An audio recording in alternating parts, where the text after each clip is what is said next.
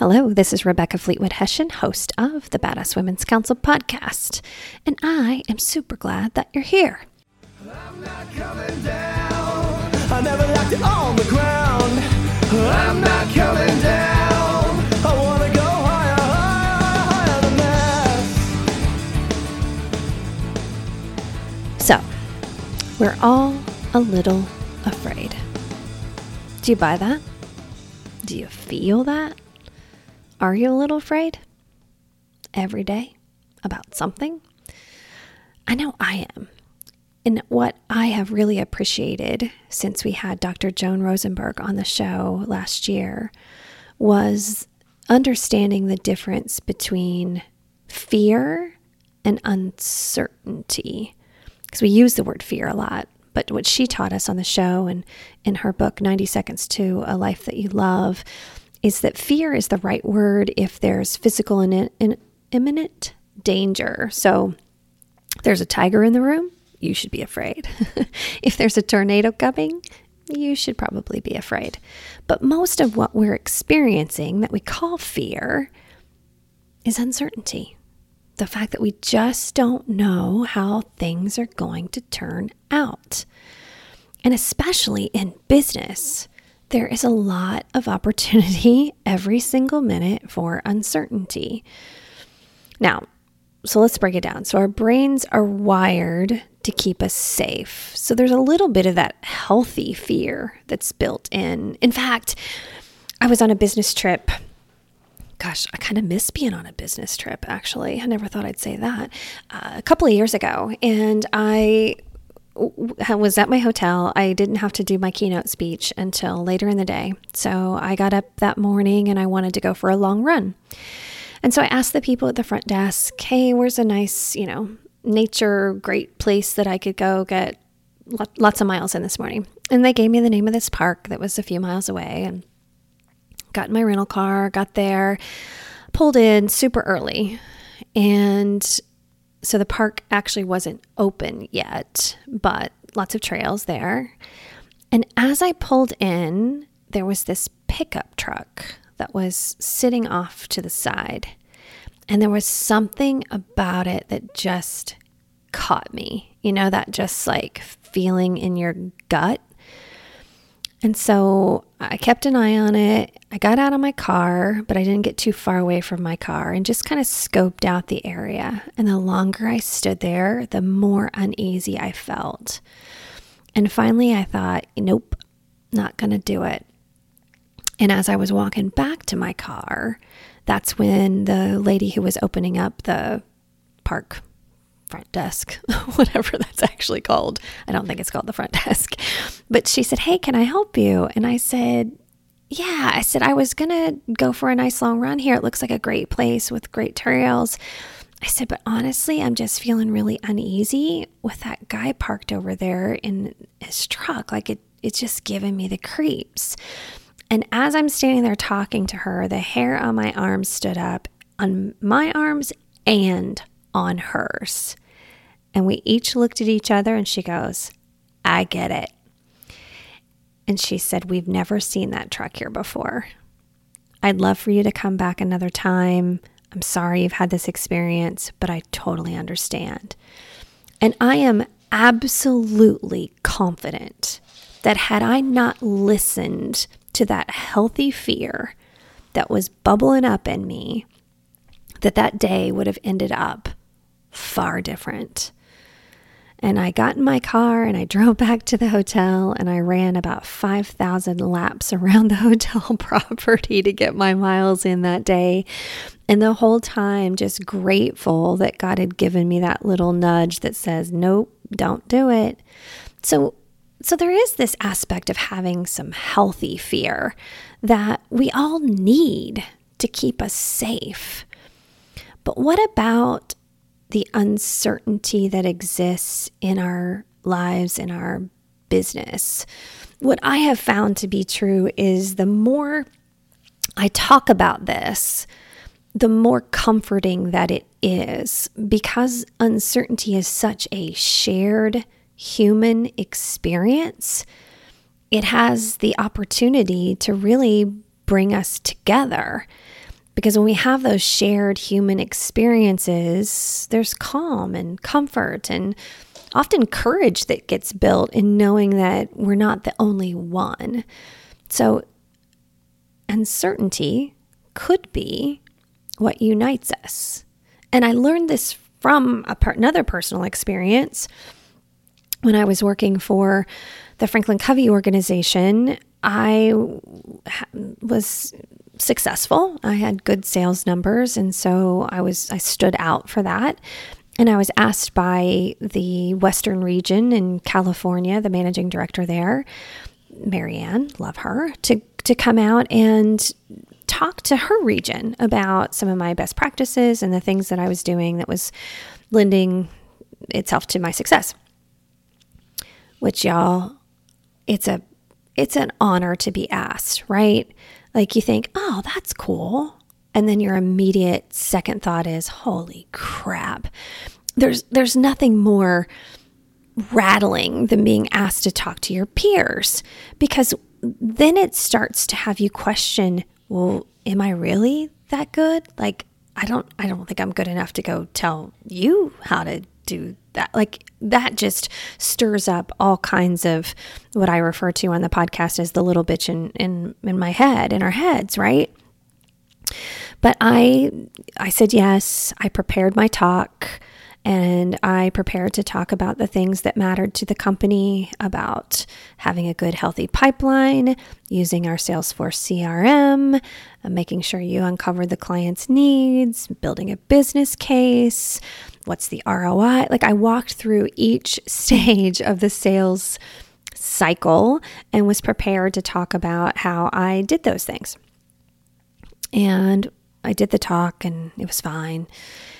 And at the very end, and let, let me also say that the, the, the, main reason I was excited to do the talk was because I got to see my friends in California because, you know, shared human experience is what we're all seeking, right? And so I'm thinking, okay, good, got the talk over with. What I was really looking forward to is, you know, drinks in the bar after the after the conference, so I could catch up with everybody. And, and we all know that that's where the real sharing of information happens. That's where you really start to learn from each other. So I'm wrapping up and I asked if there was any questions. And somebody asked, I don't remember this very specific of the question, something about um, how do you hit your goals year over year? And I said, well, I'm afraid every single day. And I hadn't prepared or planned to say that out loud, but it's in fact the truth. and the whole place got quiet. But in a now they were really paying attention kind of way, which made me really uncomfortable because I thought this wasn't what I had told Marianne I was here to talk about. So I immediately look up at her like, Am I in trouble? Should I have not said that? And she didn't give me the get off the stage, you're fired look. So I just kept going. And I said, yeah, I'm afraid every single day. And then someone said, You? You're afraid? And I take that as a compliment because I'd been known, uh, my reputation was that I was fairly bold and outspoken, which, if you listen to the podcast any, you know that's true. But I said, Yeah, I, I think if you're not a little afraid, especially when you're in a job that requires you to hit your goal every year and then you get rewarded with an even bigger goal, you're probably not doing it right. Like it's that it's that uncertainty and that bit of fear that drives me that has me get up every day and try to figure out a new solution and how am I going to keep this ball rolling. And so many people had questions and and the and the person that originally asked the question had this look of relief on her face. I'll never forget it. It was this sense of, thank God it's not just me. And the vibe in the room completely changed in a beautiful way. It was almost like before I started talking about the real stuff about uncertainty and fear. To a lot of them, I probably sounded like Charlie Brown's teacher. Wah, wah, wah, wah, wah, right? Use the CRM, make sure you have a good business case. I mean, that's all stuff we've been told a gazillion times. But what stops us from doing the things we know we should be doing is often that little bitch in our head that says, I'm not sure you're good at this, or I'm not sure you're going to be able to close this deal. But when we were able to unite around our uncertainty and our fears, that's when we really came together. And in fact, in the bar that night, people continued to come around and ask me more questions about it. It was like I had just given them freedom and permission and released them from this little fear prison that we put ourselves in. And especially when we're high achievers in the business world, business has a ton of uncertainty. The strategy, the customers, the employees, people are uncertain. We're personal, we're emotional, we're social. We don't we aren't robots. But the business wants us to feel like it's all in control and everything we do can be measured and optimized. But I've worked for a lot of companies, worked with as a consultant with a lot of companies, helping them design and execute their strategy. And y'all, a business strategy is just a really smart guess. Sure, you want to go gather some information, maybe get some data, and make sure you're making an educated guess. But anytime you put a goal or strategy out there in business, it's uncertain. It's uncertain if people will know how to execute the strategy. It's uncertain if a customer is going to pick up the phone. We're so much uncertainty. I could keep going example after example after example. And we pretend like because it's business that it's all under control because there's a spreadsheet. But y'all, there's so much that's just figuring it out. And I say that not to give you more fear and uncertainty. I say that to give you comfort that we're all figuring it out because business is done by people for people. And nobody has it all figured out. And even if you do, you're working with somebody who doesn't. so you're always adapting and changing and shifting.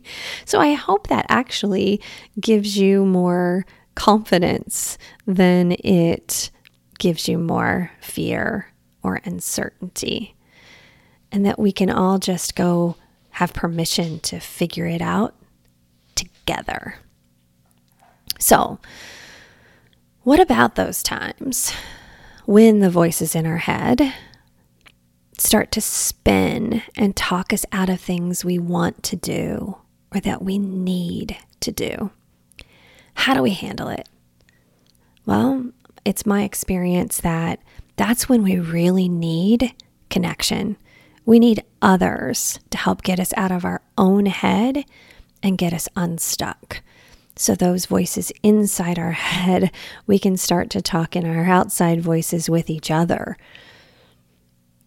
In fact, on the very first day of Rise and Thrive last year, which is a seven month experience that I take seven high achieving career women through together, I'll never forget that these, these women that come together, they are they're badasses. They're leaders, they're executives, they're directors, they're people that are doing big work. And they've they've stepped into this opportunity willingly. no there's no hostages. They've paid a, a, a nice check for this experience. But the first day, they're all sitting around that table and they're looking at each other and I just felt the uncertainty. I felt the fear. I felt that everybody's wondering, what's this going to be about? How is this going to go? That's part of the deal. When we step into something bold and big and different, we got to be willing to sit in that place of, I've never been here before. So I took the opportunity to do what I do when I feel that. And I just wanted to bring some levity to the room. And I said, Y'all, This is for you. You can't F this stuff up. And then they all laughed and realized that it wasn't a test, it wasn't something to overcome, it was something to step into with each other. So, if we're going to handle what I call the sea of uncertainty, of swimming in those waters of not sure how it's going to go, step one, be optimistic.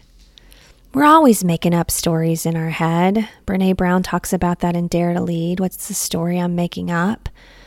So, if we're going to make up a story, let's make up one that's optimistic and expectant and move through these challenges and these big, bold decisions that we want to make with just a sheer amount of optimism. And then, number two, look back. Look back over your life and your experiences in your business. Look for evidence of your badassery because you've got stuff that you've done that you've been great at and go back and look for evidence of that. Make some notes. I recommend you keep a badass list handy that you can just pull it up anytime you need to be like, yeah, I did that. To encourage you and remind you that you can do hard things. Number three, ask for help. Expand your circle and get to know people with different skills that's the thing that I have absolutely loved about the Rise and Thrive group is they have such different style, personality, experience, gifts, and they can call upon each other, ask for help from each other to be able to affirm each other and help validate that what they've got is what somebody else needs. And the fourth thing that I'll leave you with today is if you're leading a team, remember these things that we've that, that I've just talked about today. We, meeting me and the little bitch in my head, we've been talking to you today. remember these things because everybody's a little afraid. And we all need assured. We need clarity. We need the context of the business decisions and strategy we need to know what's the story. Take the time necessary to help people feel safe with their thoughts, their, their emotions, their decisions. All these things come to work. It's always so maddening to me when I hear someone say, Well, don't take it personally. That's impossible. Everything about our lives is personal. Or we don't need to bring emotions into this when we're talking about something at work. Y'all, that's like saying, don't bring your arms to work, they're inconvenient. We bring our emotions to work about everything. And so, if we just acknowledge that instead of pretending like it's not a thing or it's not happening, if we let people ask questions and share their emotions and their insecurities, then we get that shared human experience that actually makes us feel bolder and more confident that we're all in this together. That's what I've loved about Rise and Thrive. If this is something that you're looking for, you're looking to be bolder, you're looking to make some big decisions, and you want a group of badass women to gather around and walk in that uncertainty with you, We've got another group starting for Rise and Thrive. It's a seven month experience. Go to wethrive.live, which is my website, and click on the Rise and Thrive tab. And you'll see some information there. And then there's a get registered button that you fill out a little bit of information, and I'll schedule some time to jump on the phone with you. And you can ask some questions and, and see if it's right for you. Because I find that in this post COVID world, we've kind of divided into two camps, and neither one's right or wrong. It's just my experience as I look around and, and talk with people. One group is kind of hunkered down, waiting for it to be safer out there. And I get it. There, I, I get that. There's another group that's launching out and they're They're jumping back in to create opportunities in the midst of the uncertainty. If that's you, Uh, I'd love to introduce you to some other badass women to walk that journey together. All right, y'all. I hope this has been helpful to you. And if you would like to connect, you know what? Send me an email. If you want to jump on the phone, talk about any of these things, I'd love to do that. Rebecca at wethrive.live. All right, make it a great day.